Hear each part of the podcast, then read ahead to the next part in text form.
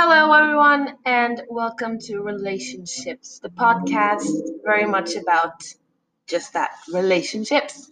And I'd like to switch around the word to start off with and tell you that it's more a ship that you experience a relation on, if you would like to visualize it in your heads.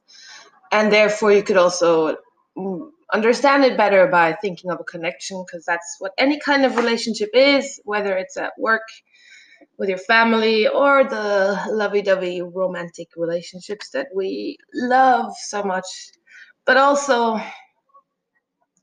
fear so much because it is usually also painful as beautiful as it can be just as painful it usually is too.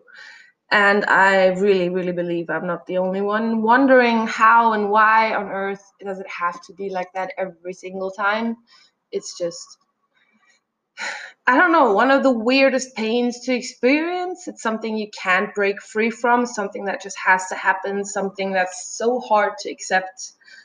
It's almost worse than death if not someone is, you know, abruptly taken out of life way too early, of course, but death is kind of something expected. Death is something that belongs to life in a way and yes, it hurts too, but in a different way. It doesn't tear you apart in the same way love does because it just it feels like you failed when you break up. It feels like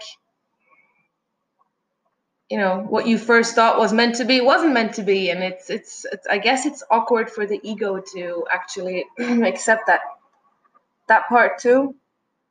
Um, and maybe sometimes the failing is more due to the fact that two people just didn't manage to simply communicate their needs and their fears good enough with each other. And maybe there was a good chance for that happy ending that people maybe had in mind but people just fucked it up as one once said. Uh, but uh, i don't think it's as simple as that. No one uh, goes around fucking up things uh, on purpose or willingly. That's sabotage. That's something else. Um, i think we end up in this situation and we usually don't want to but we have all these patterns and mechanisms and the awareness about it is so small but we have this whole catalog full of different kinds of yeah self-protection tools and also yeah things we're resistant to still in life that we just we know we should learn but we don't want to. So with this podcast pretty much i would like to help myself accept the pain that just sometimes comes with these very harsh uh, relationships. I do want to rather learn from it than die in it. And yeah, if there's anyone else with me on that ship or on a similar one, just on a parallel course, uh, aye, aye, Captain, we can sail through this one together. And um, yeah, no one's alone in this, really. It is uh, also time to unite in a way, and I am so sick of walking around just feeling sad for myself because I do know I am more than entitled to be sad, and that's gonna pass. But yeah, it's nicer to, in a way, share my pain with you, and maybe you can share yours with me back in a way. Even if you just send it over mentally, I guess that's already something done there. So I really don't believe that we fail.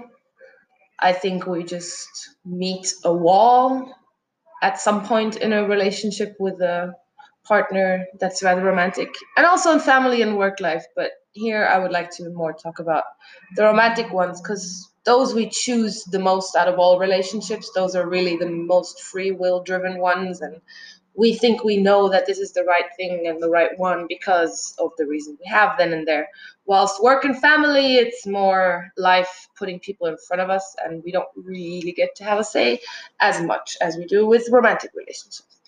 So, yeah, I don't think we fail. I just think we hit a wall, and we have to, at that point, recognize why and for our individual self, even if we realize someone else's flaw or patterns, it's good to communicate it and help the other one find theirs on their own.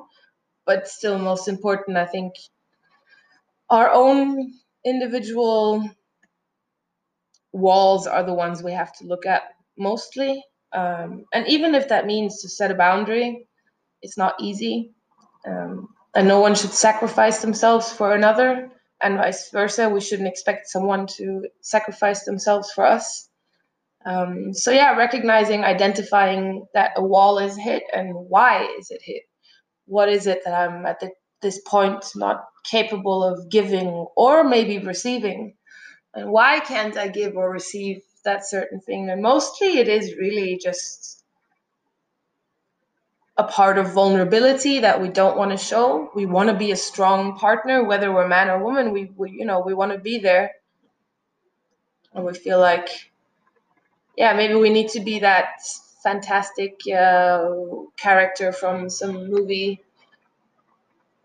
But I guess movies don't necessarily have too much time to talk about all the challenges in life, or they just speed them up and always have this brilliant solution for everything all the time and yeah life can actually be like that and has a lot a lot to do with the inner work you've already done or not and your your own energy towards things your thought patterns if you're mindful or not. You do attract certain things into your life but also sometimes life is just life. Nah, nah, nah, nah. you can't do nothing about it. But react and answer to life in a way that doesn't make it fire back at you again. And yeah, recognizing those personal walls within a relationship, I think is very helpful because from then you can just move on in a sense and find out what you can do differently. What is it within yourself you want to work with? Is there some old trauma or pain or pattern within yourself that just stops you from going further than this wall? Because personally i feel that it's usually the same stuff that comes up just maybe in a different way. And also the type of issues with the partner i'm facing is very similar very often. So maybe that's the reason why i find these patterns in others that I have a pattern for a specific pattern in my partners is maybe very much the mirror to my own issue. And I think mine is really to open up and have faith and allow myself to receive love.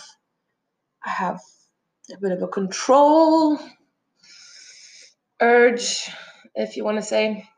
And I don't like to be spotted I'm aware of it and I feel like that's enough. But again, that's very controlling, I just realized. Um, and yeah, since I'm so aware of it, I don't want to make my partner feel like he has to help me with that or even notice it. I try to hide it. And yeah, because I do find it mean. I would be so sad if my partner had a problem opening up. I would feel, yeah, why the hell am I not worth opening up for or something?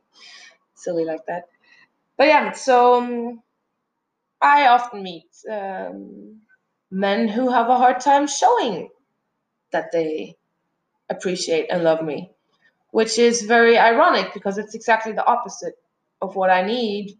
But it also, if I would really do my part, I would learn to communicate what I need better. And then I can still be upset and move on, perhaps, if it's not being heard.